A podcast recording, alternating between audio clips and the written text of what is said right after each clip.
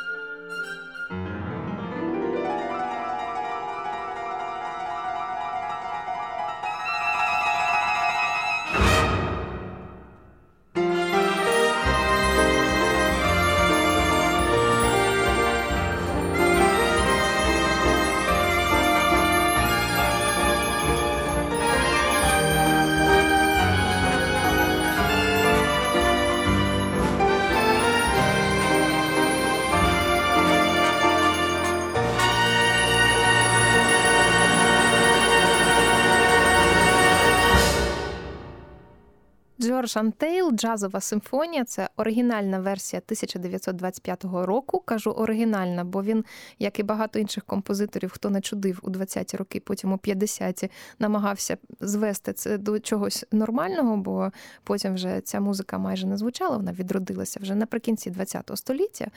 А виконання, власне, The New Palace Royal Orchestra та ансамбль перкусіоністів, диригент Моріс Перес і запис 1990 року. От ми тут трошки розповіли про Bad Boy of Music. Це е, автобіографічна книга Джорджа Антейла, і я зачитаю з нею кілька е, фраз про те, як власне Антейл тільки приїхав до Європи і намагався збурити цю європейську публіку. Я приїхав до Європи через кілька років після Першої світової війни. Перший європейський концерт я дав у Вігмор-холі в Лондоні 22 червня 1922 року. Незабаром після початку концерту я помітив літню жінку в першому ряду. Я бачив її дуже виразно. Вона тримала величезну слухову трубку і посміхалася. Я грав Шопена. Шопен проникав в її слухову трубку, і дама посміхалася. Я грав сонату Моцарта. Від Моцарта вона теж посміхалася. Потім я зіграв дещо з Шенберга і своїх п'єс. Дама раптом почала дивуватися. Вона кілька разів струсонула свою трубку. Потім знову приставила її до вуха, послухала і дуже засмутилася. Вона ще раз струсонула трубку, на цей раз гарнесенько. Марно. Вона знизала плечима, поклала величезну трубку в сумочку і вийшла. Очевидно, з її трубкою щось було не так. Подальші концерти в Європі залежали від успіху лондонського концерту. Він пройшов успішно, так що мій менеджер влаштував мені гастролі в Німеччині і Південно-Східній Європі. Кількома роками раніше я записався в авіацію Сполучених Штатів, щоб воювати в Першу світову. Війна закінчилася, і я не встиг повоювати. А я ж бо мав намір убити купу німців і сподівався, що мені вдасться зробити грандіозний подвиг, захопити в полон Кайзера Вільгельма. Тепер же я збирався їхати в колишню ворожу країну і що ще гірше там концертувати. У всіх матеріалах для преси з того моменту я завбачливо опускав те, що в свій час я був зарахований на бойову службу в авіації США. Крім того, я купив пістолет 32-го калібру, а після прибуття до Берліна прийшов до кравця з викрівкою шовкової кобури, яка повинна була акуратно розміщуватися під пахвою. Я читав, що таким манером носять зброю чекайські гангстери. Здивовано піднявши брову, мій берлінський кравець все ж зшив кобуру з м'якою підкладкою. З тих пір пістолет супроводжував мене всюди, особливо на концертах. Багато хто відзначав мою незворушність під час скандалів на концертах. До речі, це вже від мене слова, що е, намагався композитор бути скандальним, завжди скандальним композитором. Я потім ще розкажу про те, як він був одним з тих, хто ініціював скандал, просто для того, щоб це зняти на камери. Так, от продовжую на концертах, які я грав під час перших бурхливих років перемир'я між першою і другою світовими війнами. Причина проста: я був озброєний. На початку 1923 року я грав концерти в Будапешті. Кількома тижнями раніше я вже грав концерт у Будапештській філармонії, і аудиторія збунтувалася. Але не це мене турбувало, а те, що через свій бедлам вони не чують моєї музики. Тому в другий приїзд я вийшов на сцену і сказав: будь ласка, замкніть двері. Після цього я на ганстерський манер вихопив з під лівої руки свій пістолет. Без подальших пояснень я поклав його на кришку свого стенвея і почав концерт. Чудно було кожну ноту. В якомусь сенсі, думаю, я відкрив шлях до Угорщини нової музики, не бартовсько кодаївського різновиду. Отже, цей веселий хлопець Жорж Антайл і його джазова соната або ж соната номер 4 написана в 1922-23 роках. Е, зазвичай сонати це щось надзвичайно довге. Тут лише півтори хвилини. Так, от вона вміщується є така приписка до сонати так швидко, як можливо, аби виконати чисто і з рівним дотиком і динамікою, як механічне фортепіано. Але тут виконує не механічне фортепіано, тут виконує Герберт Генк фортепіано, запис 1999 року.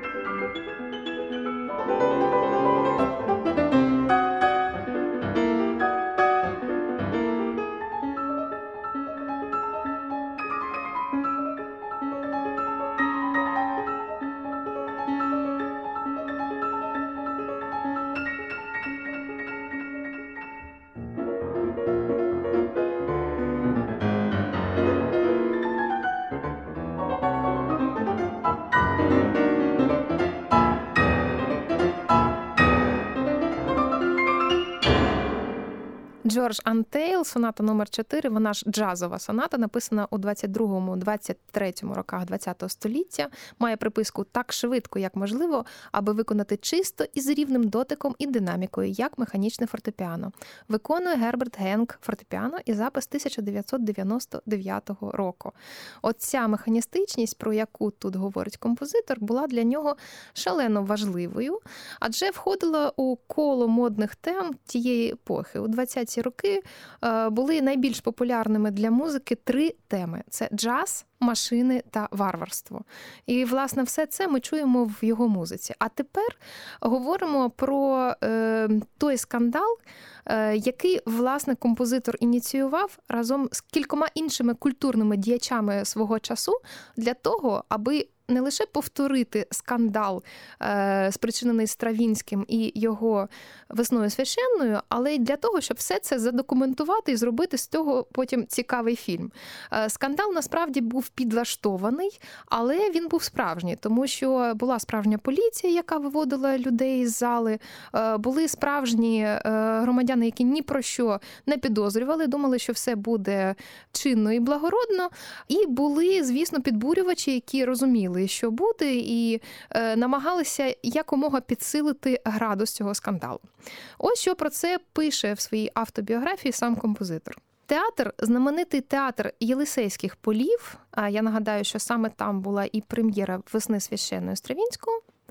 Був переповнений найзнаменитішими персонажами того часу: Пікассо, Стравінський, Орик, Мійо, Джеймс Джойс, Ерік Саті, Ман Рей, Дягілєв, Міро, Артур Рубінштейн, Форд Медокс Форд. Я не знаю, як їх можна було зібрати разом, але це так. І незліченні інші. Рояль викотили на авансцену перед величезною кубістичною завісою Леже. І я почав. Скандал вибухнув майже негайно. Пам'ятаю, Ман Рей дав кулаком комусь в ніс у першому ряду. Марсель Дюшан голосно сперечався з кимось у другому. Поруч у ложі Ерік Саті вигукував яка чіткість, яка точність, і аплодував. Якийсь жартівник на горі розгорнув прожектор на публіку. Е, теж ремарка, що тут говориться, що якийсь жартівник розгорнув прожектор, але ми ж розуміємо, що насправді це були зйомки, і прожектор насправді був просто кіносвітлом. Продовжую далі. Світло вдарило в обличчя Джеймсу Джойсу просто в його чутливі очі. Огрядний Джойс піднявся на ноги у своїй ложі і заволав. Ви всі свині. На гольорці з'явилася поліція і заарештувала сюрреалістів, яким музика сподобалася, і які тому роздавали стусани всім, хто був з ними не згоден. Це фрагмент автобіографії Джорджа Антейла «Bad Boy of Music». Так от таку антиромантичну, механічну, спрямовану вперед музику ми слухаємо зараз. Я скажу ще два слова, що на самому концерті виконувалися його твори е, особисто власне композитором. Це Airplane Sonata, потім соната Соваш або Дика соната і механізми. А ми зараз послухаємо е, трошки іншу композицію того ж часу. Це п'ята соната е, з ремаркою механістично, написана у 22-23 роках. І е, зараз її виконує Бенедікт Кьолін фортепіано запис 1995 року.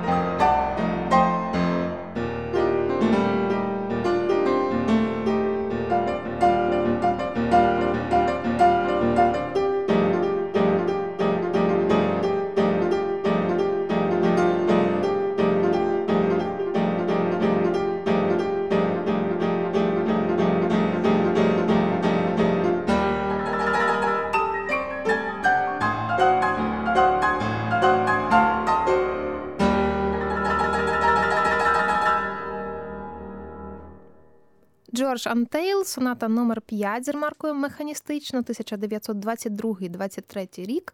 Виконує Бенедікт Кьолін фортепіано, запис 95-го року. Я нагадую, що це програма Мі-дієз і Люба Морозова. Ми говоримо про музику 20-го століття і про 20-ті роки. Сьогодні програма присвячена американському композитору Джорджу Антейлу, е, композитору, який зазнав величезного впливу Стравінського. Власне, до Стравінського приїхав у Париж, і йому вистачило вистачило зустрічі зі Стравінським, щоб повністю охолонути до цього композитора. І це дуже таке цікаве перевтілення, бо залишаючись під величезним впливом Стравінського, у 23-му році, саме в тому році, коли вони нарешті познайомилися особисто, він пише свій маніфест, який називається Етика музичного неофізму. Неофізм це неофутуризм. І зачитаю кілька рядків з цього маніфесту. Я називаю себе футуристом з тієї причини, що хочу відмежуватися від так званих модерністів, з якими не маю нічого спільного, і чиї теорії, тональності та інше нагромаджені в техніці Дебюсі, Стравінського, Шенберга і здаються мені безглуздими і непотрібними. Ова, тобто це людина, яка тільки но захоплювалася цими діячами. Невдача, яка спіткала Стравінського, єдину людину в достатній мірі ритмічно і музично обдарованої для поновлення механізму музики і для освітлення можливостей будь-якого музичного об'єкта з нового і незвіданого боку, викликає неминуче настання музичного неофізму. Стравінський був необхідний. Він був відновлювальним антиподом недокрівної і не музичної, але все ж чудово обчисленої музики Шенберга. Стравінський змусив нас пізнати, що музика є музика і нічого більше, і що для того, щоб творити її, необхідно бути музикантом. Але, прийнявши в якості вчителя Саті, нагадаю так само, що Саті підтримував Антейла, Стравінський помер для музики. І з цієї смерті ми переконуємося в тому, що він був дрібною зіркою незначної епохи. Ми бачимо, що він був не що інше, як веселий Росіні, істинний співак дотепності і вражаючої музичності, в чиїх руках механізм останньої мав пройти крізь переродження. Ми повинні повернутися до музики, але ми також повинні вийти з пелюшок Стравінського. Неофізм наново будує весь свій внутрішній механізм, бо весь його зміст викликаний новою необхідністю, новою метафізикою, що знайшла нове вираження в переважному сенсі захаращених захаращених хмарочосами просторах. Неофізм то музичне завтра, сильна, проста етика, що виробляє нову творчу музику. Неофізм холодна думка, покликана підтримати безсилля сучасної музики. Неофізм війна проти всякої музики, яка не народжена зсередини. Він шукає основне ядро і прагне до створення нових організмів. Неофізм музичне завтра. Неофізм непорушний, твердий, як камінь, стихійний.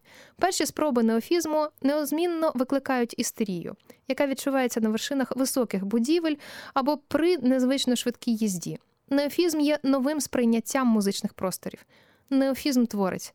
Бережіться істерії. Це був фрагмент е, з маніфесту, е, який називався Етика музичного неофізму 23-го року авторства Джорджа Антейла. Мені здається, що найкраще ці всі речі втілилися в найвідомішому творі композитора, який називається Механічний балет. Механічний балет це те, що сповна шокувало грандіозністю замислу і відверто індустріальною естетикою весь Париж. Він був задуманий як поєднання музики і фільму, який знімав Фернан Леже разом з Дадлі Мерфі. Е, участь у роботі над фільмом також взяв Ман Рей. І оскільки митці працювали якось несинхронно, то музика майже удвічі перевищила хронометраж фільму. Далі історії фільму і музики розійшлися аж до 2001 року. Тому що тільки от зараз, е, тільки вже в 21 столітті, знайшли спосіб їх поєднати, значно пришвидшивши музику. Вона вийшла удвічі довшою, власне, за короткий 16-хвилинний фільм. Прем'єра музичного твору відбулася у Парижі у 1926 році. І механічний балет назвали образу тембром і ляпасом суспільному слуху. Звісно ж, він е, вперше був зіграний на сцені театру Єлисейських полів, який вже звик до скандалів. І на сцені е, перед е, слухачами постали ксилофони, там-там, чотири великих барабана та музичні редімейди, сирени, електричні дзвінки, пропелери, а саме малий і великий дерев'яний та металевий пропелер. Один з критиків написав, що цей балет це хмарочос, який вибудований із балок весіллячка, весни і Петрушки Стравінського. Отже, композитор не зміг позбавитися від впливу е, цього генія 20-х років. Е, для того, щоб обійти кумира, на сцені з'явилося 16 піанол тобто 16 механічних фортепіано. Але на той час ще не було можливості синхронізувати 16 е, механічних інструментів. Тому композитору потім вже доводилося скорочувати і скорочувати кількість піанол е, аж до однієї. Е, і ще кілька слів про сам механічний балет, адже у маніфесті Антейла ще і були слова про механічний балет. Мій механічний балет перша музична п'єса на землі, що створена з машин і для машин. Інструментований він для численних механічних фортепіано, повністю ударний, як машини, повна віддача, ніякої любові. Написано без співчуття. Написано холодно, як армія йде в наступ.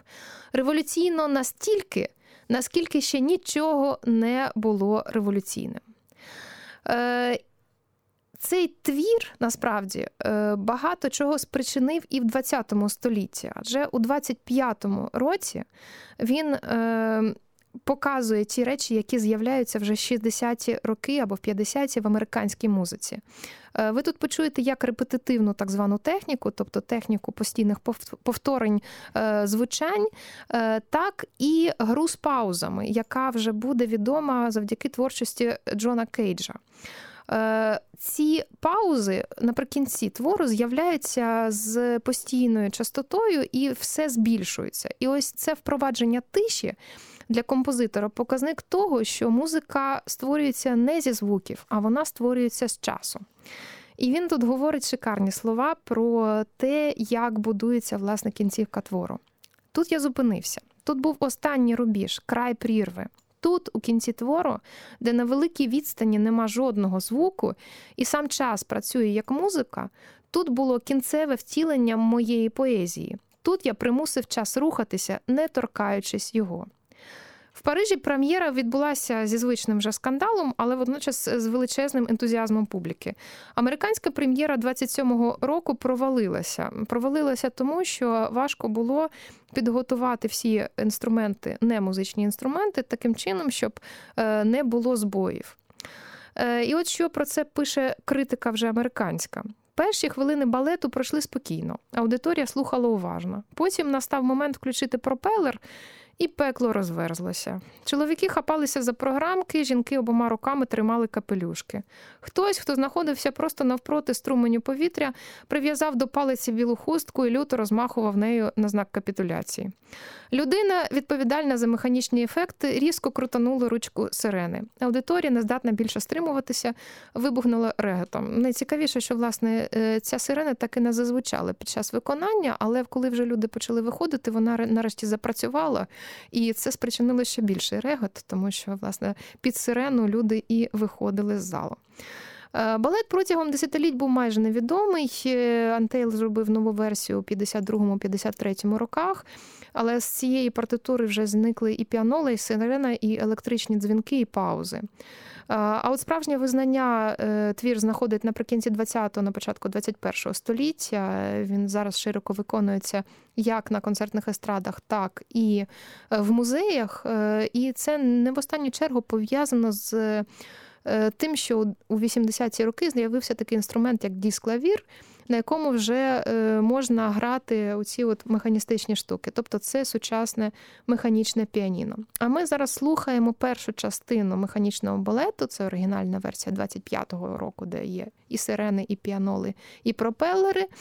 Е, у виконанні The New Palace Royal Orchestra та перкусіонного ансамблю диригент Моріс Перес, запис 1990 року.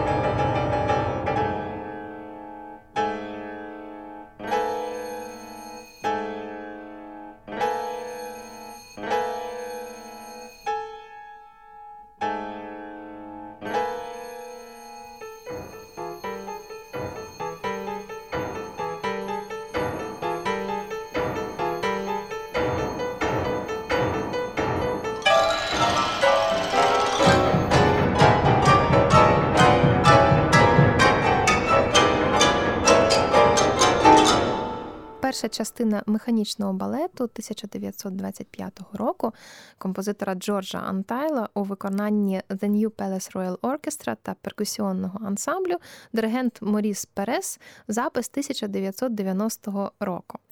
От говорячи сьогодні у програмі Мідієс про композитора Джорджа Антайла, е, композитора ХХ століття, який провів 20-ті роки у Європі, ми ще трошки поговоримо про те, а що ж він зробив у США, куди повернувся у 30-х роках, після того як зрозумів, що нічого йому цікавого вже більше не світить, після того як е, його. Е, ідоли його куміри е, зайняли е, всі місця у Франції, а для нього нічого не залишається. Так от він після того, повернувшися до США, багато часу писав музику до фільмів і, зрештою, до телебачення. І в результаті цієї роботи зрозуміло, що вона була розрахована на широкі маси, його стиль став вже більш тональним, більш зрозумілим. Але Антейл був людиною з різними інтересами, з різними талантами. Він постійно винаходив себе і був репортером під час Другої світової війни. Е, написав кримінальний роман Смерть у темряві, е, автобіографія, про яку ми вже говорили, і яка названа е, чи не найцікавішою автобіографією композитора ХХ століття. А от що ще страшенно цікаво, це те, що у 1942 році він разом з Хеді Ламар отримав патент США номер 2 е, мільйони 292 тисячі 387 під назвою Секретна система зв'язку. Що це було?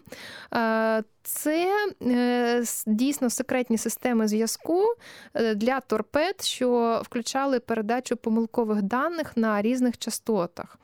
Цей винахід прийняли в бюро патентів, однак американський флот відкинув проект, е, бо його було складно реалізувати. А вже через півстоліття саме на системі стрибаючих частот або е, псевдовипадкової перебудови робочої частоти Утворилися і такі види передачі даних, як мобільний зв'язок, GSM і Bluetooth. Тож е, те, що ми сьогодні маємо можливість спілкуватися завдяки мобільному зв'язку, це не в останню чергу, а в першу чергу завдяки тому, що був такий композитор, як Джордж Антейл.